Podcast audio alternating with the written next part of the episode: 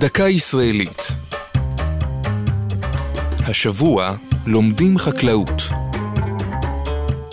והפעם, הפקולטה ברחובות. במאה ה-19 ביקשה התנועה הציונית ליצור תדמית חדשה ליהודים שיגיעו לארץ ישראל. לא עוד יהודי גולה, העוסק רק בלימוד וקריאה. מעתה יהודי חדש, חסון, בריא ועובד אדמה. עם זאת, עם הספר לא התנער מהצורך ללמוד, וכבר בתחילת המאה ה-20 הכירה הציונות בנחיצות מוסד אקדמי חקלאי.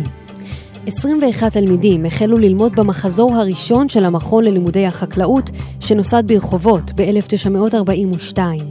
כעבור כעשור הפך המכון לשלוחה של האוניברסיטה העברית בירושלים.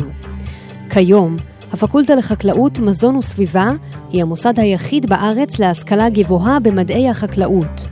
יותר מאלפיים תלמידים לומדים בה, לתארים באגרוטק, טכנולוגיה חקלאית, במדעי הסביבה ובפוד-טק, מדעי התזונה.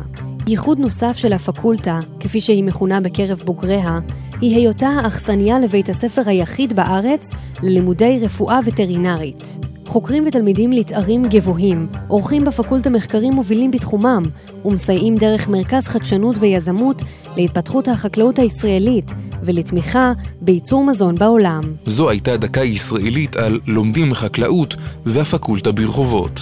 כתבה מאיה רכלין, הגישה נועם גולדברג.